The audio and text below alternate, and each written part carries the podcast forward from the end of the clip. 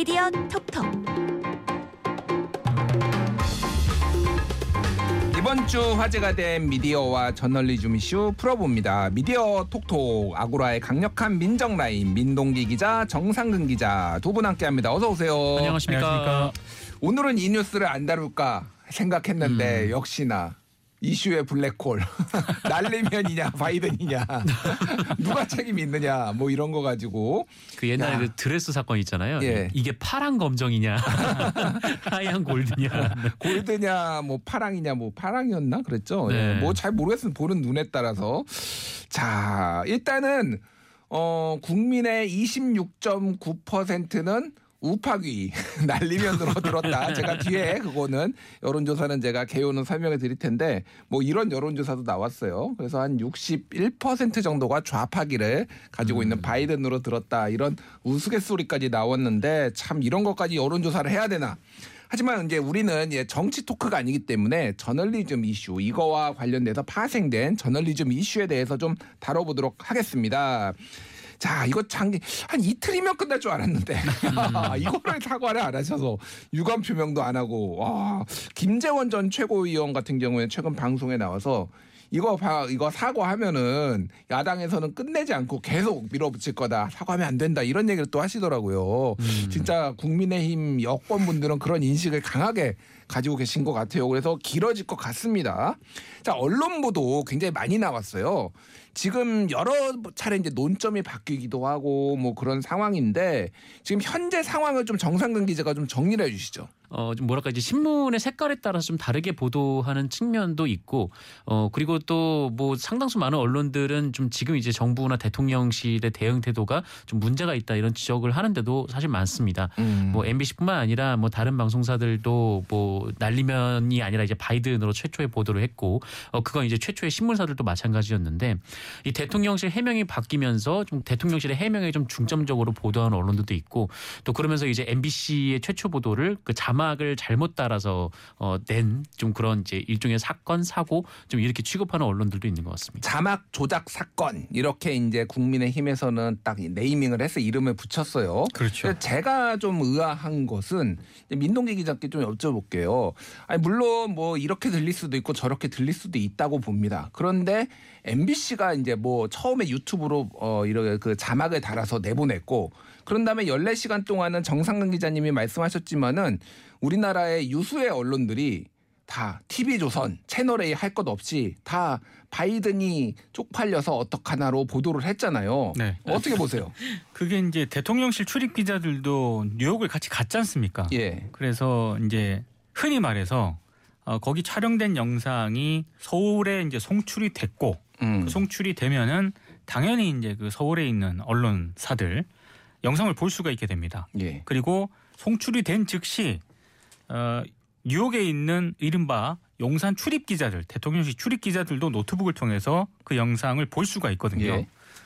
그러니까 뉴욕에 있는 대통령실 출입 기자들이 그 영상이 송출이 됐을 때 음. 다들 모였다는 거 아닙니까? 그렇죠. 그, 그 아침에 그 영상을 네. 듣다가 음. 어, 모여가지고 이제 확인을 하고 있는데 그때 그 대통령실 출입 기자들의 관심은 어, 윤석열 대통령이 바이든 대통령하고 얼마나 오랫동안 만나느냐 예. 이 관심사였대요. 음. 근데 이제 서울 언론사 쪽에서 그 영상을 확인을 하다가 문제 그 비속어가 이제 있다는 게 이제 확인이 된 겁니다. 예. 그래서 서울에 있는 언론사가 현장에 있는 그 용산 대통령실 출입 기자들에게 이거 확인을 한번 해줬으면 좋겠다라고 이제 흔히 말해서 이제 확인 요청이 들어간 거고요. 음. 그래서 이제 뉴욕에 있는 그 대통령실 출입 기자들이 모였던 거예요. 예. 모여가지고 같이 여러 번 들었죠. 음. 그런데 대부분 음. 바이든으로 들린다라는 결론이 내려졌고 음. 그래서 그 결론 끝에 이제 각 언론사들에게 다 보고가 된 거죠. MBC 기자가 선동한 거 아닙니까 이거? 아니에요. 이거는 현장에 있었던 예. 그 대통령실 출입 기자들로부터 확인이 된 내용이고요. 예. 이 제가 말씀드린 이 내용은 MBC가 흔히 말해서 유튜브를 통해서 방송을 내보내기 전에 일어난 사건이거든요. 그렇죠. 오전 7시 40분 50분 그렇습니다. 이때 있었던 일이죠. 그러니까 예. 국민의힘 쪽에서 주장하는 이 내용이 음. 타임라인과 팩트 체크를 해보면은 음.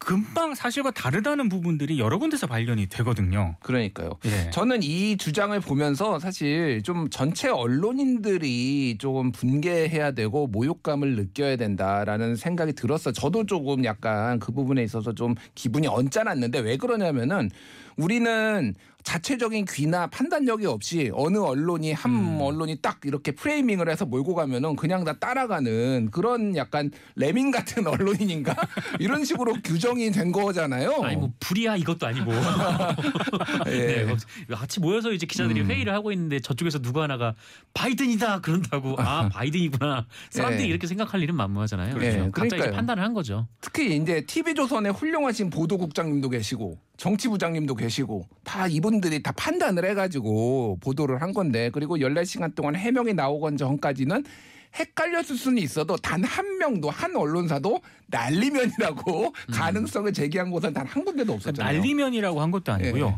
바이든이라는 그 이 이름에 대해서 음. 어, 미국 대통령 현 대통령에 대해서 바이든이로 안 들린다.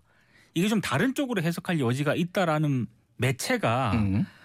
한 군데라도 있었다라고 음. 한다면은 아마 좀 얘기가 좀 달라졌을 텐데 예.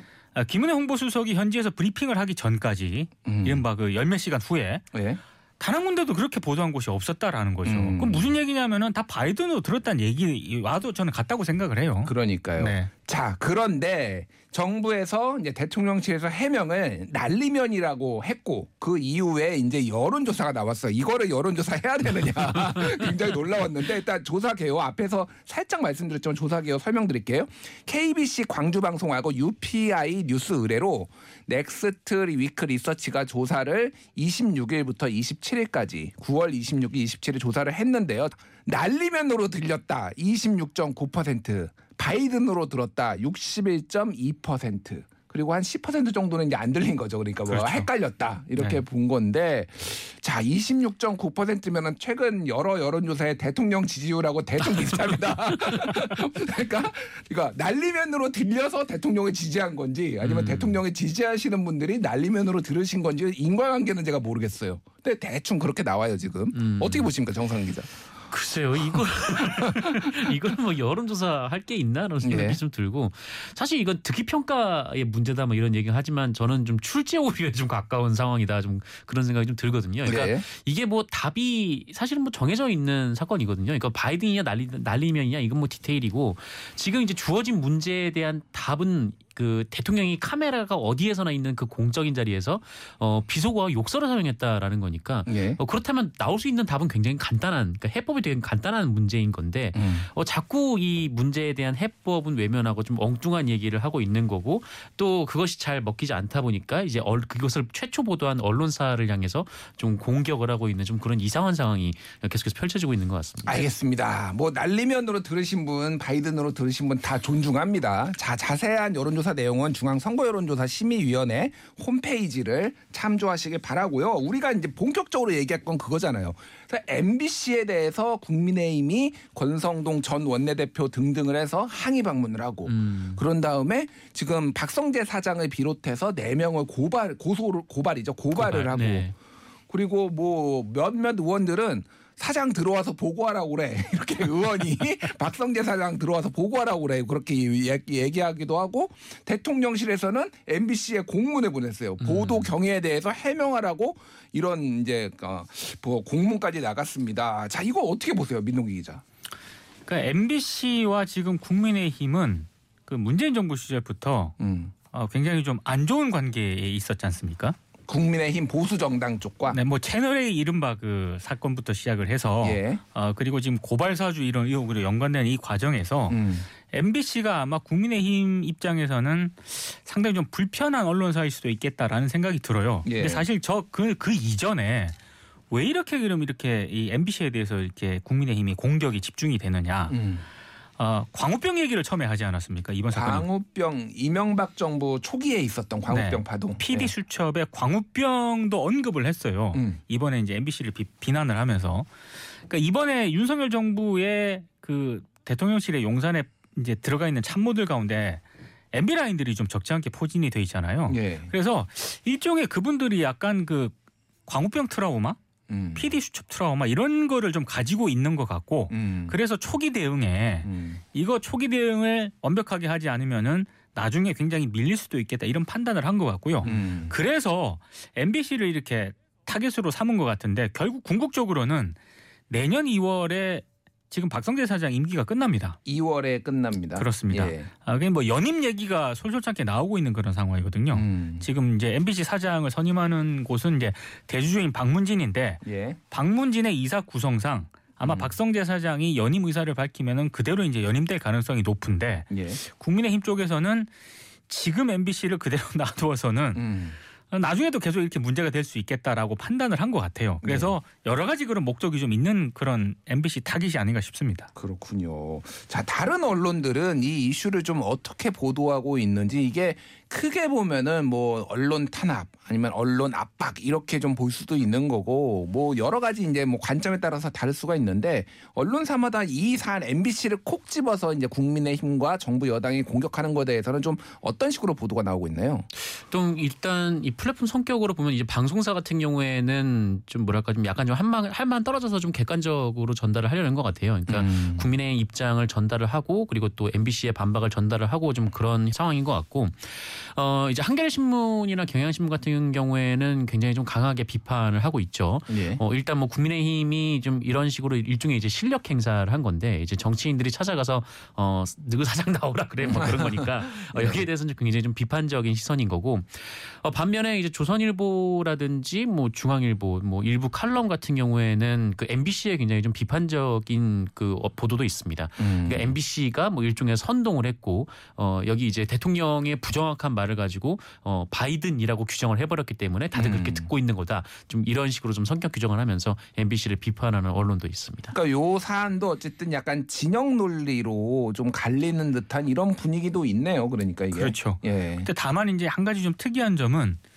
조선일보 같은 경우에는 명백하게 이제 MBC 비판에 무게 중심을 두고 있는 것 같고 음. 중앙일보도 역시 MBC에 좀 비판적이긴 한데 그나마 약간 아, 윤석열 대통령과 예. 참모들에게도 좀 문제가 있다라는 약간 양비론적인 성격에 더 무게가 있는 것 같고요. 아. 반면에 예. 동아일보 같은 경우에는 음. 아, 조선 중앙일보와는 다르게 예. 상당히 지금 윤석열 대통령과 윤석열 정부에 좀 비판적입니다. 굉장히 저는 그래서 민족정론제 동아일보인가 동아일보를 보면서 깜짝깜짝 놀라요. 예, 특히 심지어 그 김순덕 대리자 그러니까요. 같은 경우에는 네. 칼럼을 썼는데 어차피 소송을 해봤자 대법원에서 무죄 판결이 날 가능성이 크다. 음. 그렇게 얘기를 하면서 뭐 광우병과 관련해서 PD 수첩 보도도 다 무죄 판결을 그렇죠. 받았다라는 언급을 하면서 음. 참모들을 오히려 좀 더 책임을 물어야 한다는 취지의 칼럼을 또 내기도 했거든요. 예. 그러니까 조선중앙일보와는 또 동아일보가 상당히 결이 좀 다릅니다. 이 조선중앙일보도 사실 그렇게 그 참모들에 대한 비판을 할 수밖에 없는 게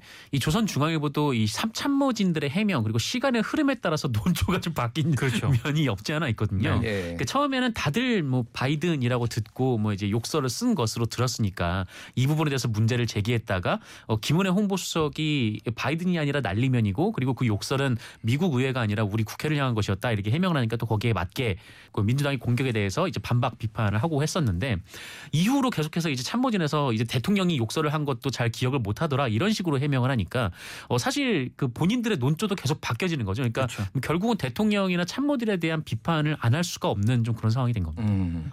그래서 최근에 제가 소속돼 있는 뉴스톱에서 이제 팩트 체크를 하나를 했어요. 뭐 아주 사소한 건데 이제 조선일보에서 어 이거가 이제 들리는 대로 들릴 수도 있다. 이거를 이제 몬더그린 효과라고 이제 뭐 그런 효과가 있거든요. 네. 그런데 그거를 바베큐 이거 사전 인지 효과라는 말로 해가지고 과거에 2010년에 KBS 스폰지에서 바베큐를 계속 들려주면은 뭐 여러 가지로 들린다 이런 거를 실험을 해본 적이 있어요. 음, 네. 그래서 바베큐 효과 이렇게 제목을 가운데 제목을 달아가지고 보도를 한 거예요. 네. 그런 다음에 국민의힘에서 바베큐 효과라고 있는데 대변인이 문제다.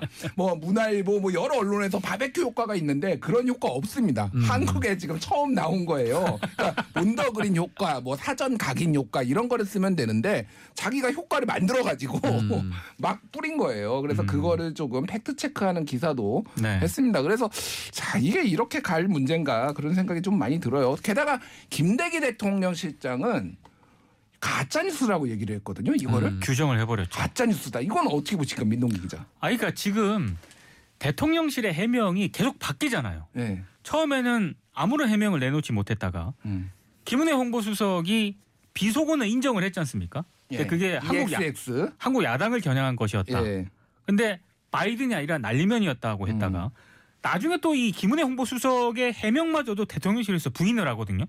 욕설도 안 했다. 욕설도 네. 안 했다. 예, 이렇게 예, 가고 예, 있는 예. 겁니다, 지금. 그래서 이제 김대기 비서실장의 마지막 이제 최종 입장이 음. 가짜 뉴스다. 예. 이렇게 규정을 해버린 거죠. 이 가짜 뉴스면은 진짜가 있어야 되는 거잖아요. 그렇죠. 가짜 뉴스라고 얘기를 해서 그럼 대체 대통령이 어떻게 얘기를 했냐라고 얘기를 했더니 물어봤더니 김대기 실장이 그건 모르겠는데 대답했어요. 그러면 뭐를 근거로 가짜 뉴스라고 할 것인가? 그러니까 네. 진상 규명을 하겠다라고 하는데 대통령이 기억이 안 나면 어떻게 진상 규명을 그렇죠. 한다라는 건지. 네. 그러니까 언론에 어떻게 이게 아, 바이든으로 나왔고 이게 뭐 처음에 그런 영상들 반디캠이라고 하나요? 그런 네. 인터넷에 유포된 영상이 어떻게 나왔는지 뭐 이런 거를 보겠다라는 건데 이틀 전에 신경민 전 의원이 방송에 나와서 MBC 같은 경우에는 자기네 영상을 그런 유튜브용 아니면 반디캠 이런 영상으로 바꾸려고 하면은 컴퓨터가 다운돼 버린다. 왜냐하면 네. 그런 시도들이 있으면은 이게 아, 자신들의 어떤 영상에 이거 가치나 훼손이 되고 문제가 됐으니까 아예 그런 소프트웨어를 쓰고 있대요 MBC가. 음, 네네. 그러니까 이제 MBC도 아닌 거고 뭐 어떻게 찾으려고 하는 건지 좀 의문이긴 해요. 근데 이게 사실 그 MBC가 찍은 거를 MBC가 가지고 있다가 MBC가 풀었던 영상이 아니라 그냥 풀 기자단을 조직을 해서 갔거든요. 그 처음에 이제 12개 방송사에 풀렸고 그 다음에는 더 이제 네, 그러니까 그게 됐죠. 원래 이제 MBC의 차례도 아니었습니다. 근데 원래 음. 가기로 했던 팀이 그러니까 풀 기자 팀이 있었는데 이 교통체증 때문에 그 뉴욕에 제 시간에 도착하지 못했고 어 그래서 다급하게 갈 수 있는 팀이 KBS랑 이제 MBC 팀이었기 때문에 음. 두 팀이 이제 가서 그 전체 영상을 이제 풀로 찍어서 같이 이제 공유를 했던 거고 음. 그 공유가 된 이후에 좀 어떤 어떤 과정을 거쳐서 이제 밖으로 나왔던 것 같은데 어 이것을 MBC가 야당과 짜고 그 일부러 이렇게 찍어서 밖에 유출한 것처럼 그 민주당에 이제 전달한 것처럼 그 얘기를 하는 것 자체가 굉장히 좀 그 무책임한 얘기인 것 같아요. 그 음. 영상이 밖으로 나갈 수 있는 경우의 수는 예. 너무나도 많기 때문에 예. MBC로 특정할 수 있는 그런 것도 음. 상당히 좀 위험한 거죠. 그러면 전체 언론사를 압수수색해서 그러면 밝혀질 가능성도 있습니다. 전체 언론사를 압수수색하면 근데 전체 네. 언론사 뭐 서버를 압수수색한다고 되겠습니까? 세상의 모든 기자들의 핸드폰을 다 압수수색을 해야죠. 어, 그렇군요. 알겠습니다. 자, 고민정 더불어민주당 최고위원이 윤석열 정권 외교 참사 거짓말 대책위원회 저는 이런 위원회는 처음 봤는데 여기 위원장을 맡아가지고 지금 이제 강공 드라이브를 하고 있는데 좀 눈에 띄었던 게 김은혜 홍보수석은 어디 갔냐? 음, 네. 예, 이런 것들을 조금 페이스북에 올리고 얘기를 하고 있어요. 김은혜 홍보수석도 본인의 해명이 부끄러워서 최근에 못 나오는 거 아니냐. 최근 이제 직접 대변인은 아니니까 직접 나올 의무는 없지만은 대변인 역할도 했는데 지금 사라졌거든요. 어떻게 보십니까? 그러니까 사실 곤혹스러운 상황이라고 생각을 합니다. 음. 왜냐하면 홍보 수석으로서 어찌 됐든 뉴욕에서 현장에서 바로 이제 첫 해명을 하- 했잖아요. 예. 근데 그게 언론들에 의해서 비판을 받는 부분도 있지만 당장 지금 대통령실 내부에서 본인의 입장이 부인당하는 상황이 발생을 했거든요. 음. 그러면 일단 아마 공개적인 석상에서 모습을 드러낼 경우에 이 상황에 대해서 또 아마 김은혜 수석이 해명을 해야 되는데 음. 그러면 이건 굉장히 난처한 그런 상황일 수밖에 없는 거고 예. 그래서 막 이런저런 상황 때문에 지금 공개적인 석상에서 모습을 드러내지 않는 거라고 보는데 사실 저는 윤석열 정부에게 이 얘기는 한번 해주고 싶어요. 전 대변인이 대- 대통령실 전 대변인이 강인선 예, 대변인이었잖아요. 예. 조선일보 출신입니다. 맞습니다. 근데 석연치 않은 이유로 지금 해외 담당으로 지금 이동을 해요. 언론 담당 비서관? 예, 예. 네, 그 대변인으로 이제 이동을 한 거지 않습니까? 예. 그러고 이제 홍보 수석으로 김은혜 전 의원이 왔는데 지금 이 상황이 놓여 있단 말이죠. 음. 여러 가지로 지금 저는 이 흔히 말해서 이 언론인 출신들 정치인들이 많지 않습니까? 예. 다음에 만약에 대변인이라든가 음. 지금 대변인 공석이잖아요. 홍보수석을 만약에 또 교체한다는 얘기가 있을 때 과연 누가 가려고 할까? 음. 음. 이런 생각까지 좀 해보게 되더라고요. 아, 가실 분들 많아요. 제가 좀 아는데. 그런데 아니 그런데 물론 전화만 지금 전화 통만 보시는 분들 꽤 제가 알고 있습니다. 그런데 몇몇 논설위원 뭐 그렇죠. 이런 분들. 이제 예. 그분들이 예, 예. 가려고 하는 이유가 음. 지금 단계에서는 너무 명확하다는 거죠. 음. 뭔가 언론과 제대로 소통하고 커뮤니케이션 한다기보다는 예. 철저하게 이제 대통령의 의중 심기를 살피는 쪽으로 가지 않을까 이게 우려가 된다는 거죠. 그러게요. 알겠습니다. 자, 다음 주, 다다음 주에는 이 사안을 안 다루기를 정말 간절히 바랐는데 음. 이 불길한 예언 틀린 적이 없어서 다음 주에도 다룰 가능성이 높을 것 같아요. 일단 여기서 오늘은 정리를 하겠습니다. 여러분은 지금 TBS 아고라를 듣고 계십니다. 미디어 비평 프로그램 TBS 아고라 저는 김준일이고요. 오늘 미디어 톡톡 정상근 민동기 두 분과 함께하고 있습니다. 기억해둘 good news 꼬집어줄 bad news 선정해 보겠습니다. 정상근 기자 good news 어떤 거 가져오셨어요? 네, 저는 한국일보 기사 가져왔고요. 어, 제목은 20년 가난과 싸우다 아플 새도 없이 떠났다. 이 세모녀 사건 청년 가장의 비극이라는 제목의 기사였습니다. 어, 이 사건이 이 경기도 수원시 한 다세대 주택에서 이 세모녀가 함께 숨진 채 발견된 사건이었는데 예. 어, 사회에 굉장히 큰 충격을 줬죠. 어, 이 세모녀가 이제 아홉 장짜리 유서를 남겼는데 어, 이 유서에 따르면 이 60대 어머니는 암 그리고 어, 두 딸은 각각 이제 희소병과 정신질환을 앓았다라고 하고요. 음.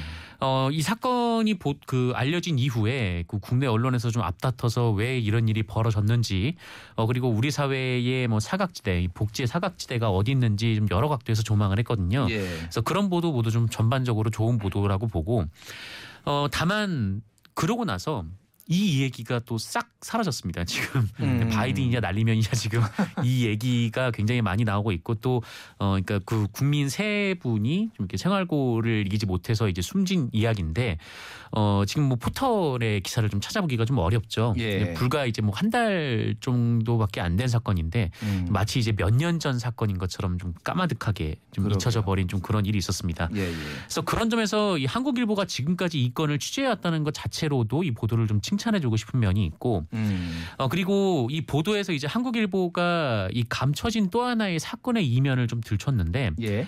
이 언론에 보도된 이 세모녀, 어 그러니까 음. 자매, 그러니까 두 자매가 있죠. 어 근데 사실 알고 보니까 이 가족은 어 아들이 하나 더 있었다. 음. 음. 라는 겁니다. 첫째 아들이었고 이제 장남이었는데 어 2년 전에 사망했다고 해요. 어, 원래 이제 이 가족분들이 어, 대대로 이제 물려받은 땅이 많아서 또 동네에서 손꼽히는 부자였다라고 하는데 또 작고하신 부친이 이제 조금 공장을 크게 해서 크게 어렵게 살지는 않았다라고 합니다. 근데 음. 어, 이후에 좀 회사가 부도가 나고 어, 부친이 이제 빚쟁이를 피해서 종적을 감추고 이 새남매와 이제 모친이 이제 도망치듯 화성을 떠나서 이제 수원에 자리를 잡았던 어, 그런 상황이었던 거죠. 어, 그리고 그때부터 이 사망한 큰아들이 그 이 가족들의 생계를 도맡았다라고 하는데 어, 새벽 5시에 일어나서 밤늦게까지 택배 일을 하셨고 예. 어, 쉬는 날에는 쉬지 못하고 이제 칡을 캐러 다니는 것 같은 좀 소일거리를 찾아서 하셨다라고 해요. 예. 어, 그러니까 작은 다세대 주택에 넷이 살면서 좀 결혼 언간생심이었다라고 하고요. 어, 그런데 이 큰아들이 루게릭병에 걸렸다라고 합니다. 아. 네. 어, 하지만 이제 생계를 책임지다 보니까 뭐 아프다 말도 못하고 병원도 못 가고 계속 일을 해 오시다가 예. 의사의 진단을 받고 3개월 만에 사망을 아. 하셨다고 해요. 그러니까 이게 뭐 결국은 이 얘기도 이제 복지 사각지대에 대한 얘기로 귀결될 수밖에 없는데 예. 근데 뭐 지금까지는 왜 이분들이 좀 빚이 이렇게 많은데 기초생활 수급을 받지 못했는가 뭐 음. 이 정도의 뉴스만 좀 이어졌었는데 이 새로 드러난 이 뉴스의 이면에서 더 나아간 질문이 좀 생길 수밖에 없는 거죠. 예. 그러니까 이 20대 청년이었던 분이 20년 동안 가족의 생계를 이렇게 홀로 책임지면서 왜 국가에 구조신호 한번 보낼 수 없었을까? 아. 어, 이런 것도 있고 또 이 생계를 책임진 이 남성은 본인이 몸이 안 좋고 병에 걸렸다라는 사실을 알고도 어, 왜 그걸 말을 못하고 생계를 계속 책임져야 했을까? 좀 이런 질문들을 좀 던질 수가 있는데 음. 그러니까 이런 이야기들이 좀 우리의 현실이고 또 대한민국에 사는 사람들 상당수가 또 겪고 있는 뭐 이게 뭐 심각하든 조금 덜 심각하든 모두가 좀 겪고 있는 그런 문제라고 또 보고 또 우리 사회가 또 어떻게 나아가야 하는가에 대한 좀 그런 질문을 던질 수 있는 어한 가족의 좀그 좀 비극적인 이야기에서 좀 찾아낼 수 있는 좀 그런 어 좋은 기사였던 것 예. 같습니다. 그러니까 스토리텔링으로 비슷하게 이제 네네, 맞아요. 지금 이런 한국 사회 문제점을 지적한 좋은 기사였습니다. 저도 읽어봤는데 여러모로 좀 생각이 많이 들었고요. 요거와 또 관련해서 다른 언론사에서도 좋은 기획 보도가 하나가 있었는데 한겨레에서 수원 세모녀 비극 그 후라는 음, 시리즈 제목으로 이렇게 보도를 했어요. 그 중에서 기사 하나가 한국의 빈곤 증명 시험 우리는 왜 기초 수급 신청 못했나라는 건데 기초 어, 생활보장 이, 이거를 신청하는 자격이 너무 까다롭거나 여, 뭐 부칙이 너무 많다라는 거예요. 음. 이를테면 연락 끊긴 가족의 서명도 받아와야 된다. 그렇죠. 뭐 이런 내용들이 나옵니다. 그래서 이런 부분도 참좀 체계적으로 조금 우리가 짚어볼 필요가 있지 않나. 그래서 좋은 보도가 아니었나 그런 생각이 듭니다. 자 민동기 기자 선정한 굿뉴스 어떤 건가요? 저는 경향신문이 보도한 기사인데요. 제목이 캄보디아 노동자 594편의 절망기 이런 제목의 기사입니다. 예. 사실은 제가 이걸 좋은 기사로 꼽아오긴 했는데 약간 절반의 박수 음. 이렇게 얘기를 해주고 싶어요. 일단 어, 이 기사는 이주노동 119라는 단체가 있거든요. 예. 어, 금속노조 경남 지부가 주도해서 만든 일종의 연대 단체입니다. 여기엔 뭐 음. 이주노동 인권 관련 단체들이 이제 많이 들어가 있는데 이 이주노동 119라는 단체하고 무소속 윤미향 의원실이 1년 동안 캄보디아 출신 농업 이주 노동자 있지 않습니까? 예. 이분들을 대상으로 상담 사업을 진행을 했거든요. 음. 1년 동안 진행을 했기 때문에 굉장히 구체적인 어떤 그런 사례가 이제 집결이 된 겁니다. 예. 보면 344명이 임금, 숙소, 성폭력 등의 문제를 상담을 해왔다라고 하는데 사실 제가 이 기사를 주목한 이유는 예. 2020년 12월 아마 많은 분들이 기억을 하실 거예요. 당시 캄보디아 이주 노동자가 비닐하우스에서 숨진 채 발견이 돼가지고요. 어. 굉장히 사회적으로 파장이 일은, 일었던 사건이 있었거든요. 예, 예. 근데 왜 비닐하우스에서 이렇게 숨진 채 발견이 됐을까? 거기가 숙소였던 거예요. 음. 그러니까 얼마나 열악한 그런 상황이었는지가 드러나면서 야 이거 농촌의 열악한 이주 노동자 이게 현실이 생각했던 것보다 더 정말 비참하구나 이런 게 알려졌었거든요. 예. 그래서 뭐 고용노동부가 뭐 대책을 마련한다 나중에 뭐 개선책을 마련하겠다라고 했는데 음. 2년이 지나지 않았습니까? 2년 정도가 그런데 이 이주 노동 119가 상담을 해본 결과 똑같다는 거예요. 예. 여전히 성폭력 사건 발생을 하고 있었고요. 그리고 뭐 기숙사도 여전히 이 숙소도 열악했고 예. 의료 제대로 이제 받을 수도 없었고 그리고 노동 시간, 임금 음. 체불 뭐 여러 가지 사건이 그대로 이제 이제 상존하고 있었다라는 예. 거예요. 어찌 됐건 이 문제를 경향신문이 굉장히 비중 있게 다뤘습니다. 종이신문 일면에도 예. 배치하고 이렇게 했는데 저는 조금 안타깝게 생각하는 건 음. 사실 이거는 언론들이 기획 취재를 해야 되는 그런 사안이거든요. 음. 그러니까 이주노동 119의 상담 사례를 비중 있게 잘 전하긴 했습니다만 음. 더 깊이 자체적으로 취재를 해서 왜 자체적인 취재가 동반되지 않았을까? 이건 음. 조금 아쉬운 그런 대목입니다. 근데 비중을 예. 실어서 보도를 했잖아요. 예. 이렇게 비중을 실어서 보도를 한 곳이 음. 소수입니다. 그렇군요. 예. 이게 좀 안타까운 그런 음. 대목이긴 합니다. 그 이주 노동자들에 대해서 예전에 뭐 이를테면 한파가 와가지고 얼어 죽는 뭐 사건도 있었고 지금 열악한 주거 환경에 대해서는 계속 간헐적으로 얘기가 나오지만은 네. 우리가 좀 체계적으로 더 들여다볼 필요도 있고 지금 한국의 인구 감소를 해결할 방법이 없으니까 법무부에서 지금 이민청 한동훈 장관이 이민청까지 만든다라고 그렇죠. 한다라면은 이제 이 우리가 다문화 음. 이제 사회에서 사는 거를 기정사실화하고 이런 불합리한 것들 은 빨리 어, 시정을 해야 될 것 같습니다. 자 배드 뉴스 나쁜 뉴스 선정해 보겠습니다. 정상근 기자 어떤 거 가져오셨어요? 네, 이 제목만 들어도 왜 가져왔는지 아실 것 같긴 한데 그 뉴스엔이라는 매체의 기사고요. 어, 제목은 장미희 64세 맞아? 아찔한 뒤태 파격 첫 등장. 아 아찔하네요. 자. 네. 어, 사실 내용은 없습니다. 사실 이 기사의 내용은 없는데 예. 이 배우 장미 씨가 어떤 드라마에서 출연을 했는데 음, 어, 몸매가 좋다 막 이런 기사예요. 음, 근데 뭐 언론에서 뭐 남의 뒷모습을 보고 아찔 네. 음. 아찔하니 뭐니 하는 것 자체도 참 뭐 한심하게 짝이 없고 예. 어, 그리고 64세 맞아는 대체 왜 들어가는 건가? 아. 네, 뭐 이런저런 점에서 이 기사를 나쁜 어, 보도로 가져갔습니다. 뭐 장미 씨 같은 경우에는 80년대 초에 뭐 트로이카라고 여배우 트로이카 그렇죠. 중에 한 분이라서 굉장히 뭐 유지인, 장미, 뭐또 정윤희 씨였나요? 네, 뭐 이분들이 이제 그래서 뭐 유명하신 분이고 어, 굉장히 네 연모했습니다. 죄송합니다. 어린 마음에 굉장히 연모를 했고요. 네네. 아, 굉장히 좀 이렇게 어, 서로하는데 연도가 많이 올라가시네요. 아, 예, 예. 연모한 거 뭐 감추지 않겠습니다. 근데 지금도 열심히 활동을 하고 계셔서 저는 참 귀감이 된다. 왜냐면은 뭐 이게 저널리즘하고 직접 관련 있는 건 아닌데 배우들이 이렇게면 뭐 여- 나이가 들고 좀 어, 스크린이나 화면에서 사라지시는 분들 그게 어떤 배우들은 본인이 늙어가는 모습이 싫어서 그러시는 분들도 있대요. 음. 근데 열심히 활동하시는 모습 참 좋습니다. 근데 사실 언론이 주목해서 기사를 써야 되는 거는 지금 진행자께서 얘기하신 그런 부분인 거죠. 예, 예. 무슨 뭐 뒤태니 요즘은 뭐 그런 제목만 붙어도 저는 이제 skip을 하거든요. 음. 왜냐면 예전에 그 특정 스포츠 매체의 그 사진을 찍으시는 분이 예. 어, 항상 이 아찔한이라는 맞아요. 단어를 집어넣어서 굉장히 아, 좀 예. 논란이 된 적이 있었어요. 예, 예. 그러니까 어떤 상황에서도 아찔한이 무조건 들어가는 거예요. 뭐 치어리더의 뭐 아찔한 뒤태는 뭐 기본이고 음. 뭐 하여튼 뭐, 뭐 시구를 해도 아찔하고 아. 하여튼 뭐 그런 식으로 굉장히 좀 아찔한이라는 제목을 달아가지고 일종의 이게 제목 장사 아니냐 그렇죠. 그런 비판을 좀 많이 받았던 적이 있었습니다. 알겠습니다. 저는 그런 제목을 보면 좀 정신이 아득해집니다. 자, 민동기 기자가 좋은 배드 뉴스 어떤 건가요? 저는 매일경제가 단독으로 보도한 기사인데요. 예. 제목이 김상열 전 호반건설 회장 법정 선다 이런 제목의 기사입니다. 자, 호방건설 같은 경우에는 지금 서울신문의 대주주 아닌가요? 그렇습니다. 예. 그래서 제가 왜 나쁜 뉴스인지 이 제목만 보고는 딱 이해가 안 가요. 제가 이 기사를 나쁜 뉴스로 꼽아온 이유는 단 하나입니다. 예. 김상열 전 호반건설 회장이기도 하지만 음. 현재 서울신문의 대주주이기도 합니다. 아. 그런데 아, 매일경제가 단독으로 보도를 하면서 전 호반건설 회장이 대기업 집단 지정 자료를 고의로 누락 제출한 혐의로 정식 재판을 받게 됐다라고 네. 보도를 했는데 음. 기사에 어디를 찾아봐도 서울신문이라는 단어가 나오질 않습니다. 음. 아. 그리고 이 매일경제뿐만 아니고요. 극히 일부 언론을 제외하고는 전부 김상열 전 호반건설 회장으로 표기를 했거든요. 음.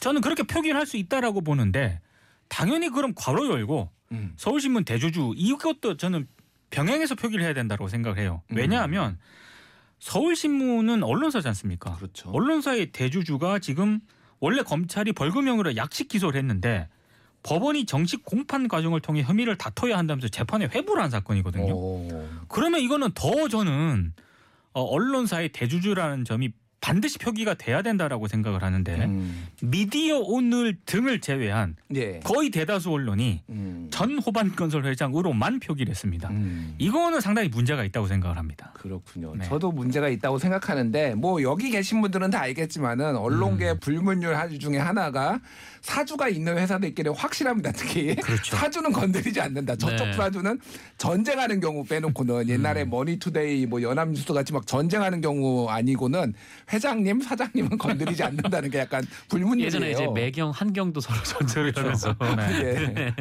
건드린 적이 있었었죠. 그러니까요. 자, 이런 거는 지금 특히 이제 서울신문 같은 경우에는 지금 사, 사옥도 옮기고 뭐 기자들 이탈 문제도 있고 옛날에 네. 편집권 침해 논란도 있고 상당히 지금 시끄럽고 이게 그렇죠. 호반 건설의 영향 때문에 그렇다라는 이제 뭐 분석도 있기 때문에 이런 부분들을 좀 명확하게 해줘야 되지 않나 그렇게 싶습니다. 자, 오늘 이야기 여기에서 마무리하겠습니다.